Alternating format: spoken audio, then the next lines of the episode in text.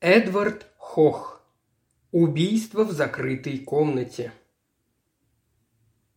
Капитан Леопольд ни с кем не говорил о своем разводе, поэтому лейтенант Флетчер не мог не удивиться, услышав вопрос.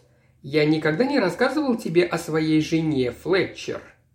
Они выходили из тира, расположенного в подвале полицейского управления, то есть время и место вроде бы не очень подходили для обсуждения давних семейных проблем. Флетчер искоса глянул на Леопольда. «Нет, не рассказывали, капитан». Они как раз поднялись на верхнюю лестничную площадку, и Леопольд свернул в маленькую комнатку, где наливали кофе, резали сэндвичи и стояли автоматы с прохладительными напитками. Комнату эту называли буфетом, и за несколько столиков обычно усаживались закончившие смену копы, чтобы поболтать перед тем, как разойтись по домам. Флетчер купил кофе и поставил на стол два дымящихся стаканчика. Леопольд никогда не заговаривал с ним о личном, собственно, их связывала исключительно работа. «Она возвращается», – выдохнул Леопольд, и Флетчер не сразу понял, о чем, собственно, речь. «Ваша жена возвращается?» «Моя бывшая жена. Сюда? Зачем?» Леопольд пожал плечами, повертел пакетик с сахаром, прилагавшийся к кофе. Ее племянница выходит замуж. Наша племянница. Я не знал, что у вас есть племянница. Она училась в колледже. Зовут ее Вики Нельсон, и она выходит замуж за молодого адвоката по фамилии Мур. Моника приезжает на свадьбу. Я даже не знал ее имени. Флетчер пригубил кофе. После развода вы ни разу не видели ее? Леопольд покачал головой. «Не видел 15 лет. Забавно. Она хотела стать кинозвездой, и, думаю, 15 лет тому назад многие девушки стремились к тому же. Монику природа не обделила ни умом, ни красотой, но, наверное, каждый год в Голливуд приезжали сотни красавиц. Я тогда уже неплохо зарекомендовал себя на службе, и перспективы передо мной открывались самые радужные. Поэтому полагал глупостью бросить все и мчаться в Калифорнию вслед за ее беспочвенными фантазиями. Но для нее Голливуд превратился в навязчивую идею. Дни она проводила в кинотеатрах, по вечерам смотрела фильмы по телевизору. Наконец, поскольку я по-прежнему отказывался ехать с ней на западное побережье, она бросила меня.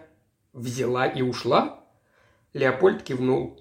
«Просто счастье, что у нас не было детей. Я слышал, она получила несколько мелких ролей, перебивалась технической работой. Потом последовал нервный срыв. Годом позже я получил официальное известие о том, что она развелась со мной.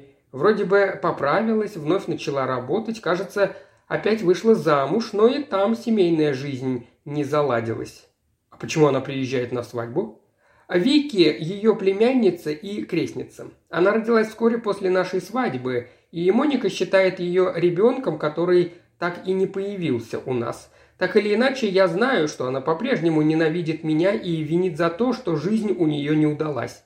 Несколько лет назад она сказала подруге, что желает мне смерти. «Вы должны идти на свадьбу, капитан?» «Конечно. Хотя радости не получу.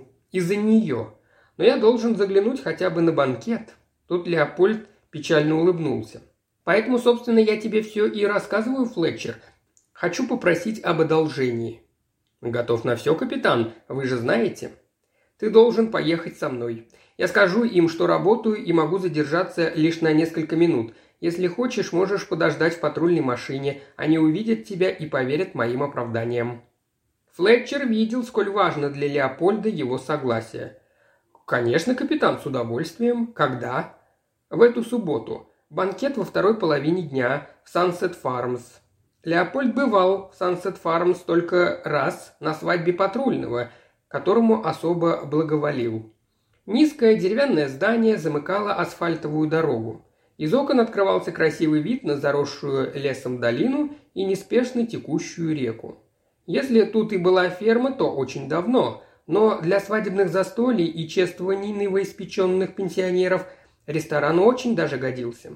Интерьер представлял собой огромный квадратный зал – который делился сдвижными стенами на 4 квадрата поменьше. Для свадьбы Викки Нельсон хватило трех квадратов, четвертый отделили и двери в него заперли на замок.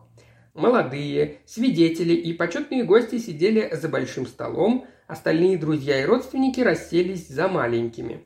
Леопольд вошел в зал в пять минут второго, оркестр как раз заиграл танцевальную мелодию. Он наблюдал, как сияющая Вики встала, и муж повел ее на танцплощадку. Тед Мур оказался старше, чем предполагал Леопольд, но, глядя на медленно скользящую пару, он подумал, что они прекрасно смотрятся вместе – со стаканом пунша в руке он дожидался окончания танца, чтобы перехватить их на пути к столу. «Капитан Леопольд, не так ли?» – спросил мужской голос. Он уже видел это лицо, улыбку, сверкающую золотым зубом. Но очень давно. «Я Имми Фонтайн, сводный брат Моники». «Да, конечно». Леопольд сделал вид, что хорошо помнит Имми, на самом деле видел его раз или два на каких-то семейных торжествах. Моника крайне редко упоминала о нем, но золотой зуб явственно указывал на то, что Моника где-то рядом, и в самом ближайшем будущем его ждет неприятная встреча с ней. «Мы так рады, что ты смог прийти», – послышался за спиной женский голос, и Леопольд обернулся, чтобы поприветствовать новобрачных. Вики превратилась в писаную красавицу, которая, как и полагалось молодой жене, крепко держалась за руку мужа. Ни за что не пропустил бы такого знаменательного события. «Это Тед», – представила она своего супруга. Леопольд пожал ему руку, одобрив и крепкое рукопожатие, и дружелюбный взгляд. «Как я понимаю, вы адвокат». Леопольд не знал, о чем говорить. «Совершенно верно, сэр. Я в основном занимаюсь гражданскими делами. С криминалом практически не связываюсь». Они поболтали еще несколько секунд, прежде чем другие гости потребовали внимания молодых. До начала трапезы оставалось совсем ничего, и наиболее голодные уже выстроились у столов с едой. Вики и Тед прошли вперед, а Леопольд вновь наполнил стакан пуншем. «Я вижу, тебя ждет машина». Имми Фонтайн вновь подошел к нему. «Нужно возвращаться на службу?» Леопольд кивнул. «Допиваю этот стакан и еду. Моника вернулась с западного побережья. Слышал. Тощий мужчина с усиками случайно толкнул его, торопливо извинился, Фонтайн схватил его за руку и представил. «Доктор Феликс Турсби приехал вместе с Моникой. Док, познакомьтесь с капитаном Леопольдом, ее первым мужем». Леопольд с неохотой пожал руку доктору, нынешние кавалеры Моники его не интересовали. «Отличная свадьба», – пробормотал он. «Вы впервые на Востоке?» Турби покачал головой. «Я из Нью-Йорка. Правда, уехал давно». «Когда-то я служил там в полиции», – заметил Леопольд. Несколько минут болтовни ни о чем, и Леопольд сквозь толпу двинулся к выходу. «Уже уходишь?» Остановил его незыблемый хрипловатый голос. «Привет, Моника, давно не виделись». Он смотрел на симпатичную средних лет женщину, ставшую между ним и дверью. Она набрала вес, особенно в груди, Волосы посидели, а вот глаза удивили и испугали его. Они светились безумием, которое ему доводилось видеть во взгляде психически ненормальных преступников. «Не ожидала, что придешь. Думала, ты меня боишься?» «Это глупо. С чего мне тебя бояться?» Вновь зазвучала музыка. Очередь у столов с едой начала редеть, но Леопольд и Моника никого не замечали, словно стояли вдвоем в пустыне. «Отойдем?» Моника мотнула головой в сторону незадействованной четвертушки зала. «Там хоть сможем поговорить?» Леопольд последовал за ней, не зная, как отказаться. Она открыла двери, чуть раздвинула их, чтобы они могли пройти на пустующую территорию. Потом закрыла, заперла на ключ и повернулась к нему лицом. Они стояли вдвоем в совершенно пустом помещении площадью в 30 квадратных фунтов – с окнами в дальней стене и запертыми дверьми за спиной Леопольда. Он видел, как солнечные лучи пробиваются сквозь листву растущих у ресторана деревьев, слышал, как над головой мягко жужжит кондиционер, из-за сдвижных стен приглушенно доносились голоса гостей. «Помнишь день нашей свадьбы?» – спросила она. «Да, конечно». Она подошла к среднему окну, пробежалась пальцем по раме, возможно, в поисках шпингалета, чтобы открыть окно, но не открыла, а вновь повернулась к Леопольду. Наша семейная жизнь вышла такой же пустой и неприглядной, как эта комната. Не принесла результата. Видит Бог, я всегда хотел детей, Моника. А ты не хотел ничего, кроме своей гребаной полицейской работы, возразила она, и глаза блеснули закипающей злостью. Послушай, мне надо идти. Меня ждет патрульная машина. Иди. Ты всегда уходил, не так ли? Иди, иди. Иди к своей чертовой работе и оставь меня наедине с собой. Наедине с... Ты ушла от меня, Моника, вспомни. Она выглядела такой беззащитной, даже без сумочки, которую могла бы швырнуть в него. Конечно, ушла. Меня ждала карьера, меня ждал целый мир. И знаешь, чему привел твой отказ поехать со мной? Знаешь, что там со мной произошло? Они взяли мои деньги и мое самоуважение, и ту толику добродетели, которая еще оставалась у меня, превратили меня в шлюху, а когда насытились мной, на три года засадили в психушку. На три года. Мне очень жаль. Каждый день, проведенный там, я думала о тебе. Каждый день думала о том, что будет, когда я оттуда выйду. О, я думала. И планировала, и готовилась. Ты теперь известный детектив, о некоторых твоих расследованиях пишут даже калифорнийские газеты». Она вышагивала взад-вперед, загнанная в угол, опасная. «Известный детектив. Но я смогу уничтожить тебя точно так же, как ты уничтожил меня». Через плечо он глянул на запертую дверь в поисках выхода.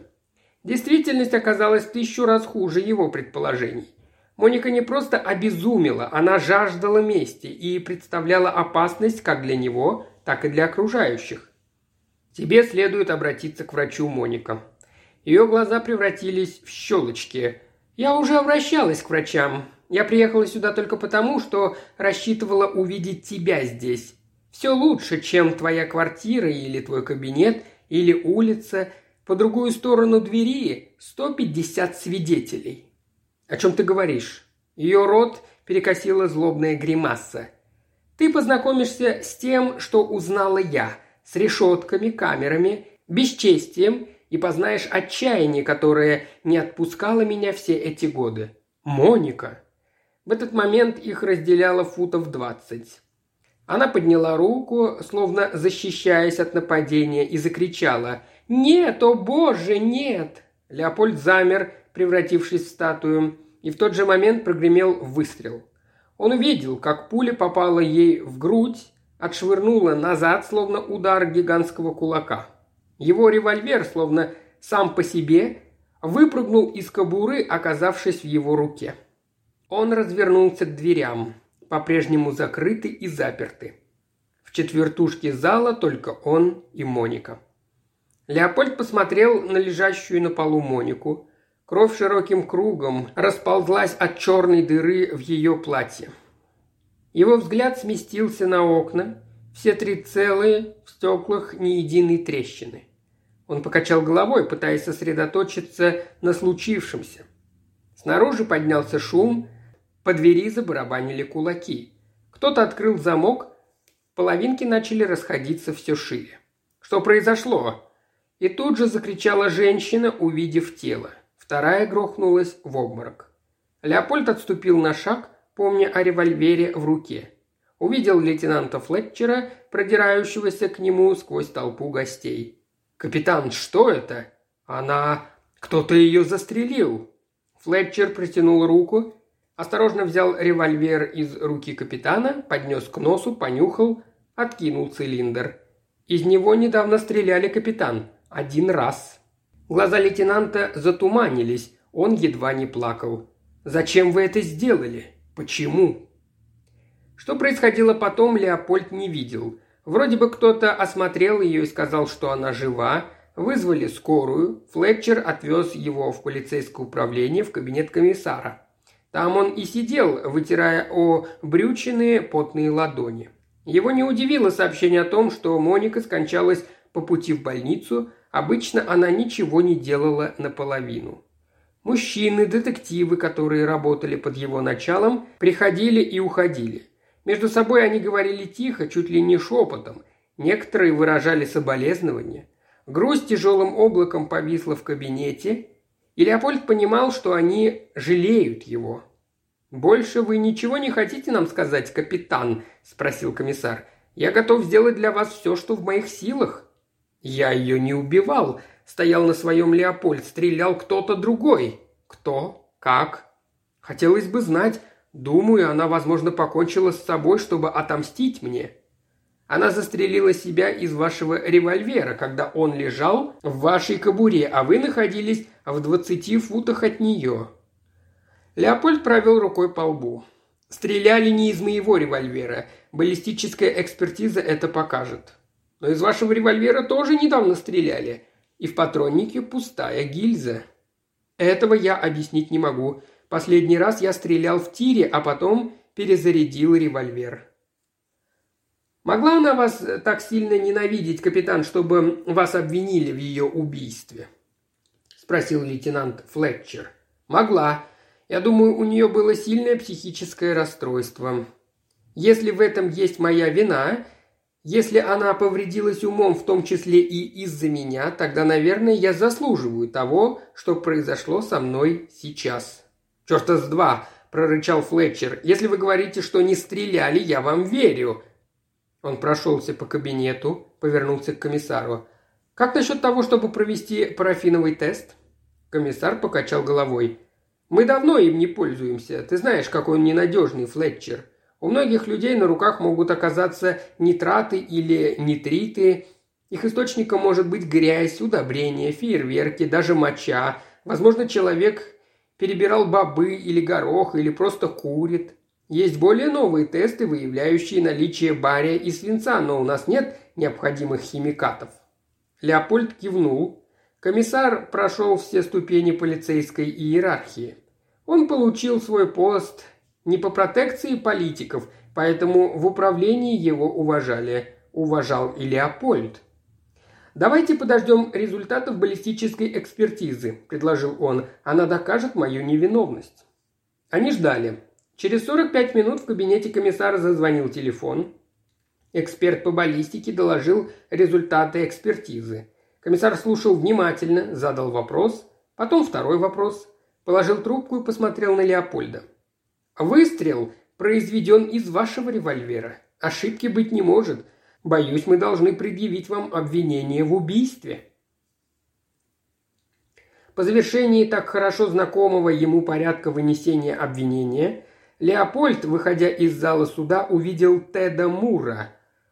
«У вас же начался медовый месяц», – удивился Леопольд. «Вики и слышать не хочет об отъезде, пока я не повидаюсь с вами и не узнаю, не нужна ли моя помощь. Я, конечно, мало что знаю об уголовном праве, но, может, смог бы договориться о залоге?» «Об этом уже позаботились», – ответил Леопольд. «Большое жюри рассмотрит дело на следующей неделе». «Я... я не знаю, что и сказать. Вики и я ужасно сожалеем, что все так вышло. Я тоже». Он уже собрался уйти, но добавил. «Счастливого вам медового месяца. Эту ночь мы проведем в городе, в отеле «Замок». Если я вам понадоблюсь, звоните». Леопольд кивнул и направился к выходу из зала суда. В глазах Мура он видел отражение своей вины. Когда проходил к своему автомобилю, один из патрульных, которого он хорошо знал, коротко глянул на него и тут же отвел глаза. В субботний вечер никому не хотелось иметь дело с женоубийцей. Даже Флетчер куда-то испарился. Леопольд решил, что на работе ему делать нечего, тем более, что комиссар отстранил его от выполнения своих обязанностей до решения большого жюри и, возможно, последующего суда. То есть кабинет ему больше не принадлежал. Он выругался про себя и поехал в свою маленькую квартирку, поглядывая в зеркало заднего обзора. А вдруг за ним установили слежку, чтобы он не удрал, плюнув на залог. Возвращаясь домой, Леопольд попытался вспомнить, как выглядела Моника. Не после, а до развода. Попытался вспомнить ее лицо в день свадьбы, ее серебристый смех в их медовый месяц. Но в памяти осталось только одно – безумные, жаждущие мести глаза и пуля, разрывающая ее грудь. Может, он все-таки убил ее? Может, револьвер с такой легкостью оказался у него в руке, что он этого и не заметил? «Привет, капитан!» «Флетчер?» что ты тут делаешь? Жду вас. Можно войти?» «Ну?»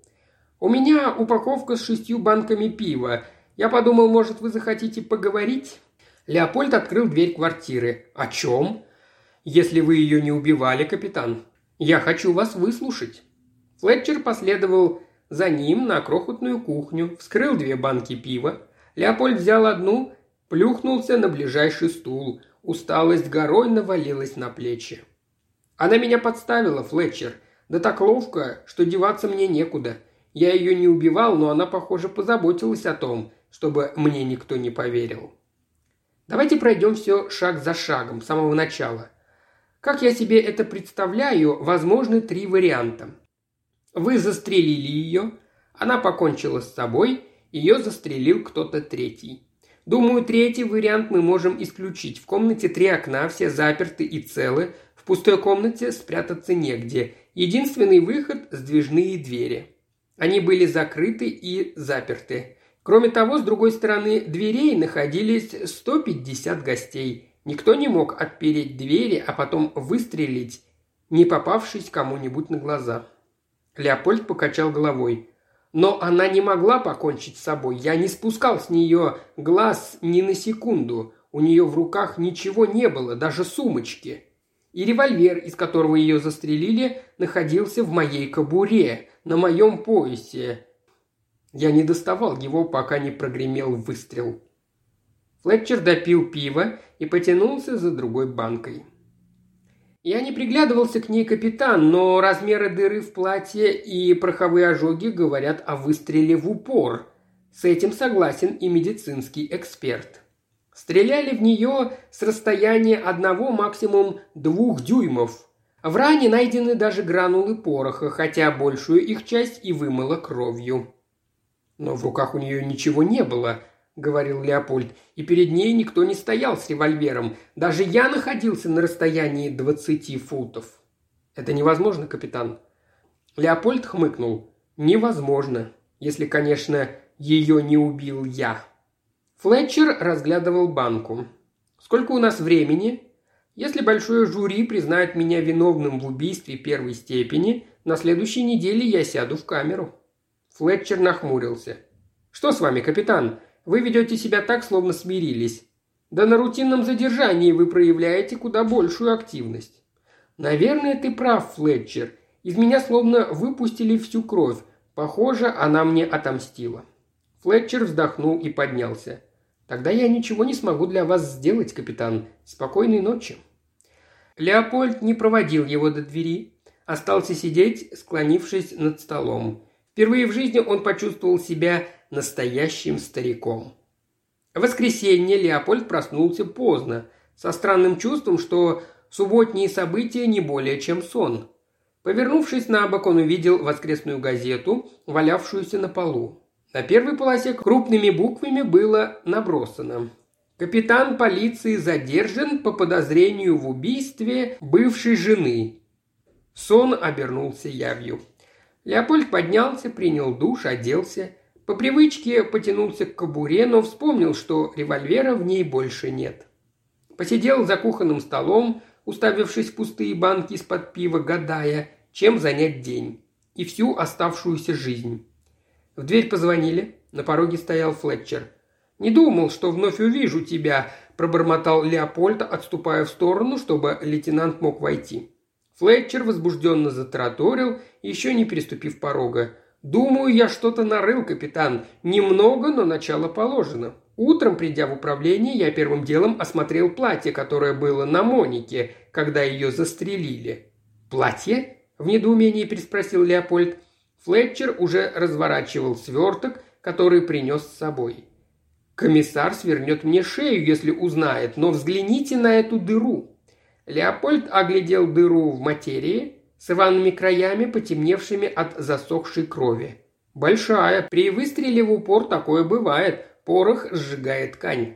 «Капитан, я видел достаточно входных отверстий, которые оставляли пули 38-го калибра, даже те пули, что вылетали из моего револьвера. Но такой ни разу. Черт, она даже не круглая».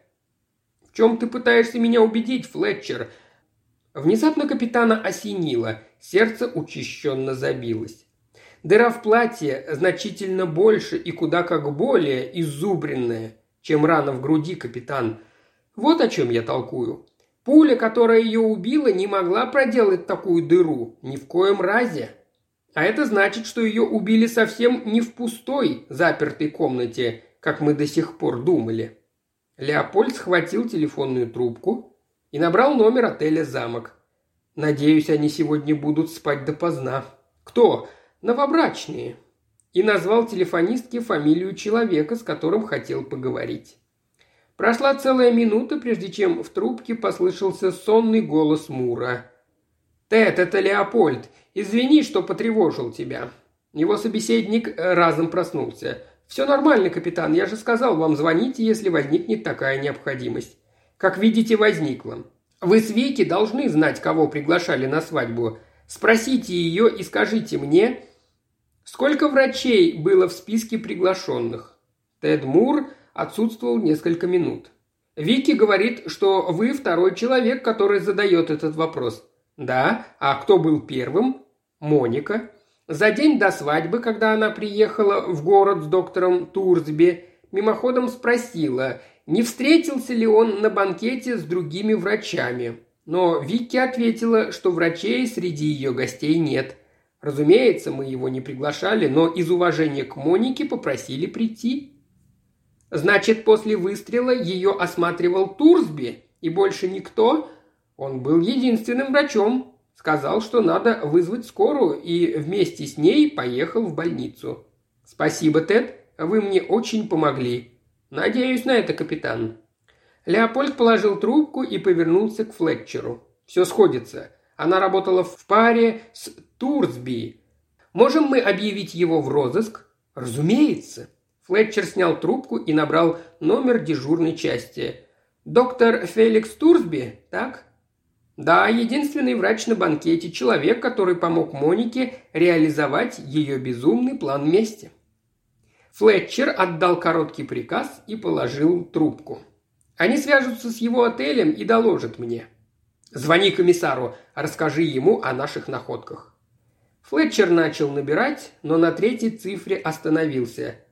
«А есть ли о чем докладывать, капитан?» Комиссар сидел за своим столом, явно недовольный тем, что его вытащили в управление в воскресный день. Выслушав Леопольда и Флетчера, он забарабанил пальцами по столу. Отъезд доктора Турсби из города едва ли служит доказательством его вины, капитан. По вашей версии получается, что женщину убили позже. Турсби застрелил ее в скорой, но как такое могло случиться, если револьвер уже находился у лейтенанта Флетчера? И почему сотрудники скорой не слышали рокового выстрела? «Я не знаю», – признался Леопольд. «Капитан, я готов во всем пойти вам навстречу, лишь бы вы доказали свою невиновность. Но для этого вы должны представить более весомые улики, чем дыра в платье». «Хорошо», – кивнул Леопольд, – «вы их получите». «Большое жюри будет рассматривать ваше дело на этой неделе», – напомнил комиссар. «Я знаю». Леопольд поднялся и вместе с Флетчером вышел из кабинета. «Что теперь?» – спросил Флетчер. «Теперь мы побеседуем с Имми Фонтайном, сводным братом моей бывшей жены». Леопольд знал, где жил Имми, хотя и не поддерживал с ним дружеских отношений. Ему принадлежал большой дом и теплым воскресным вечером они нашли его на заднем дворе, где Имми жарил гамбургеры на углях. «Я думал, после случившегося ты сидишь в тюрьме», – удивился Имми. «Я ее не убивал», – спокойно ответил Леопольд. «Само собой», – пожал плечами Имми. «Тебя, похоже, не слишком огорчила ее смерть», – заметил Леопольд, указав на мангал. «Я вычеркнул Монику из своей жизни пятнадцать лет тому назад», хмыкнул Имми. «Что ты можешь сказать о мужчине, который был с ней, докторе Турсби?» «Если он врач, то я сантехник. У него пальцы хирурга, признаю, но когда я спросил его о лучевой кости моего сына, которую он сломал, катаясь на лыжах, Турсби подумал, что она находится в ноге. Да бог с ним, меня никогда не интересовало, с кем спала Моника. Помнится, я даже не возражал, когда она решила выйти за тебя замуж». «Рад это слышать. Где остановился Турби, когда приехал в город?» «В замке вместе с Моникой. Оттуда он выехал. Тогда не знаю, где он. Может, он даже не приедет на ее похороны. А если я скажу тебе, что Монику убил Турсби?» Имми пожал плечами. «Я тебе не поверю, но в принципе мне без разницы. Будь у тебя побольше ума, ты бы убил ее 15 лет назад, когда она бросила тебя. Я бы точно убил». «И что мы имеем, капитан?» – спросил Флетчер, когда они возвращались в управление полиции. «Похоже, мы ходим кругами». «Возможно, и ходим, Флетчер, но сейчас перед нами стоят вопросы, на которые пока нет ответов. Если мы не можем найти Турсби, придется заходить с другой стороны, например, заняться пулей. Мы согласились, что из моего револьвера стрелять не могли. Он находился или в кобуре, или у меня в руках, когда Турсби ехал в скорой с Моникой. Последний раз я стрелял в тире. Если вероятность, пусть и самая маленькая, что Турсби или Моника смогли завладеть одной из пуль, посланных мною в мишень. Флетчер сходу отмел эту версию. «Капитан, мы оба стреляли по одной мишени. Никто не сумел бы отсортировать пули и сказать, какие выпущены из вашего револьвера, а какие из моего. Кроме того, как они могли попасть в подвальный тир полицейского управления?» «Возможно, в управлении работает мой недоброжелатель», – предположил Леопольд. «Ерунда. Недоброжелателей хватает у каждого из нас, но все равно такое невозможно. Если вы поверите, что против вас в управлении существует заговор, тогда надо просто заявлять, что баллистическая экспертиза – подделка. Но ведь что-то с ней не так. Ты видел сравнительные фотографии? Они в лаборатории. Давайте еще раз взглянем на них и на сами пули. Флетчер отвел его в лабораторию технической экспертизы и убедил дежурного позволить им взглянуть на пули и отчет баллистика. Леопольд склонился над микроскопом. «Пуля, вызвавшая смерть, сильно расплющена», – отметил он. Но не мог не признать, что следы, оставленные стволом на этой и на контурной пуле, одинаковы. Затем глянул на идентификационную бирку, прикрепленную к контрольной пуле. Контрольная пуля Револьвер Смит и Вессон, калибр 0,38, серийный номер 24-20-547. Леопольд со вздохом положил пулю на стол. 24-20-547. Он выудил из кармана бумажник, нашел разрешение на ношение револьвера. Смит и Вессон, серийный номер 24-216-22. Я помнил, что на конце две двойки, это не мой револьвер. Но именно его я взял у вас. Клянусь. Я тебе верю, Флетчер. Это та самая улика, которой нам не хватало.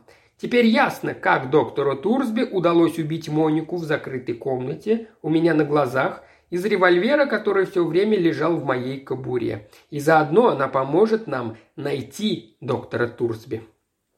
В ночь с воскресенья на понедельник – Леопольд из своего кабинета шесть раз звонил в Калифорнию. Флетчер же сидел на телефоне в дежурной части, а ближе к полудню Леопольд, Флетчер, комиссар и сотрудник прокуратуры сели в автомобиль и поехали в Бостон. «Ты уверен, что все просчитал?» – третий раз спросил комиссар Леопольда. «Ты знаешь, до заседания большого жюри мы не должны разрешать тебе выезжать за пределы штата». «Послушайте, или вы мне доверяете, или нет», – отрезал Леопольд. Сидевший за рулем Флетчер позволил себе улыбнуться, но лицо прокурора осталось абсолютно серьезным. «Все это очень уж сложно», – пробурчал комиссар. «Моя жена женщина непростая. И помните, она готовилась к этому 15 лет. Изложите нам все еще раз», – попросил прокурор. Леопольд вздохнул и начал. Смертельный выстрел произведен не из револьвера, который был при мне. Тот револьвер, который я вытащил из кобуры и который забрал у меня Флетчер, каким-то образом сунули мне в кобуру уже на банкете, заменив им служебный. Каким? Я с этим еще разберусь. Ключ ко всему, разумеется, Моника. Она так ненавидела меня, что в связи с безумием спланировала собственное убийство, чтобы отомстить мне. Спланировала ситуацию, в которой убить ее мог я и только я. Только безумная женщина может пойти на такое. Боюсь, она и обезумела. Ее свело с ума желание отомстить. Она решила реализовать свой план на банкете, но я уверен, что у нее был и альтернативный вариант на случай, если я не приду. Для реализации плана ей требовалось место, где было много свидетелей. «Расскажи им, как она имитировала револьверный выстрел», – предложил Флетчер. «Что ж, все получилось более чем убедительно. Я слышал выстрел собственными ушами, видел, как пуля пронзила ее, как полилась кровь, однако в комнате кроме нас никого не было. Стрелять не могли ни через отверстие в стенах, ни через окно. Поэтому у полиции не могло возникнуть сомнений, что убийца я. Тем более, что пуля выпущена из револьвера, который я держал в руке.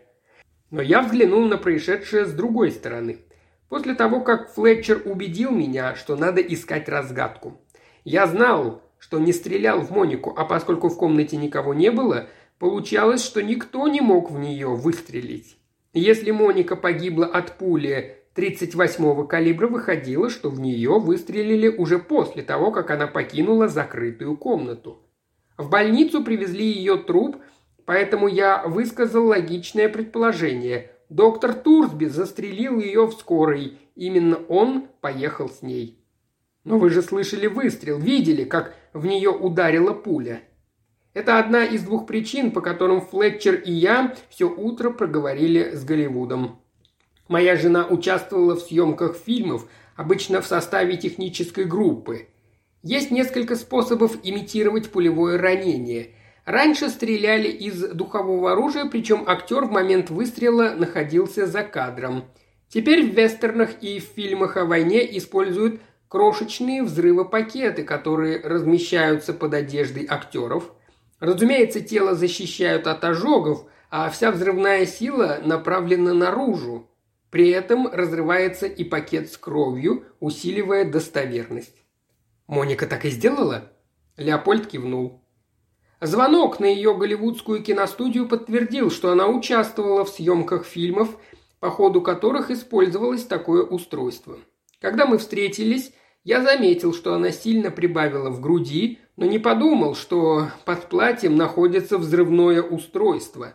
Она привела его в действие, когда подняла руку и закричала на меня. Есть доказательства? Дыра в ее платье слишком велика в сравнении с входным отверстием пули 38-го калибра, даже если стреляет в упор, и края слишком зазубрены. Я должен поблагодарить Флетчера за то, что он это заметил. Утром эксперты провели анализ крови. Часть ее собственная, остальное – куриное. Она была хорошей актрисой, раз провела столько людей. Она знала, что первым ее осмотрит доктор Турсби. От нее требовалось только одно – упасть, как только взрывопакет порвет ей платье. А если бы на банкете был другой доктор, Леопольд пожал плечами. Они бы отложили реализацию своего плана – рисковать бы не стали. А револьвер? Я вспомнил, что Турсби толкнул меня, когда мы впервые встретились. Взял мой револьвер и заменил его на точно такой же, но, естественно, с другим серийным номером. Из него выстрелили незадолго до банкета, чтобы развеять последние сомнения в том, что именно я убил Монику. Я выхватил револьвер из кобуры, я просто подыграл им. Сами понимаете – в комнате только я и умирающая женщина, а в моей руке револьвер, из которого только что выстрелили. Но как насчет пули, убившей ее? Полоски на поверхности пули оставляют винтовые нарезы на внутренней поверхности ствола. Если ствол гладкий, никаких полосок быть не может. Именно таким стволом воспользовалась Моника. Да у какого пистолета или револьвера гладкий ствол? Удивился комиссар. «Самодельного. Точности у него никакой, но он весьма эффективен, если стрелять в упор. Из револьвера, который Турсби сунул в мою кобуру, выстрелили в подушку или во что-то мягкое, чтобы пуля осталась целехенькой. Потом вставили ее с оставшимися на поверхности полосками в другой патрон и выстрелили из самодельного пистолета прямиком Монике в сердце. Первоначальные полоски сохранились, новых не добавилось. Водитель скорой и фельдшер не слышали выстрела? Они могли сидеть в кабине, поскольку с раненой ехал врач. Тем самым Турсби получил возможность снять с ее груди взрывное устройство.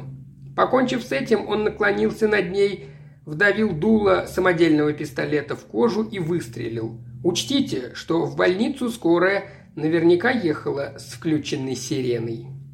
Они уже въехали в центр Бостона, и Флетчер, следуя указаниям Леопольда, остановил машину около нужного им отеля.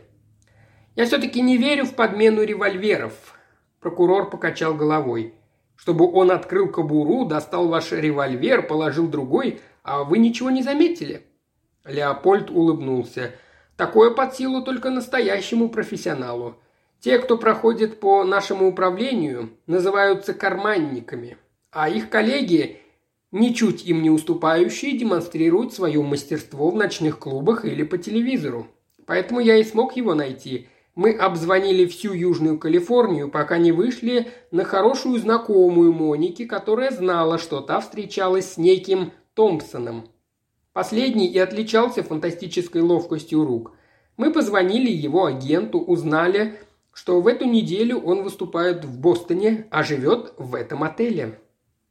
А если бы он не смог вытащить ваш револьвер, или вы пришли бы на банкет без оружия?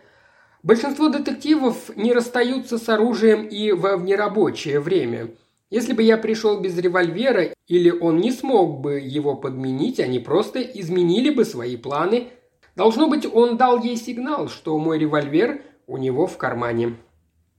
В холле отеля их встретили два представителя бостонской полиции – и на лифте они поднялись к номеру, который занимал Макс Томпсон. Флетчер постучал, а когда открылась дверь, увидел знакомое лицо доктора Феликса Турсби. Усы, правда, исчезли, но вот подлинные пальцы хирурга, о которых упомянул Имми Фонтайн, остались. Пальцы не врача, а карманника. Вы поедете с нами в полицейское управление, и мы зададим вам несколько вопросов», – сказал Флетчер – После чего бостонские детективы зачитали Турсби его права. Турсби обвел усталым взглядом пришедших и чуть улыбнулся, увидев державшегося сзади Леопольда. Она говорила, что вы умны. Она говорила, что вы умный коп. «Вы убили ее?» – спросил Леопольд. «Нет, я просто держал ее самопал, а она нажимала на спусковой крючок. Она все сделала сама, кроме подмены револьвера. Очень уж она вас ненавидела. Я знаю. Леопольд уставился в дальнюю стену. Но, полагаю, себя она ненавидела ничуть не меньше.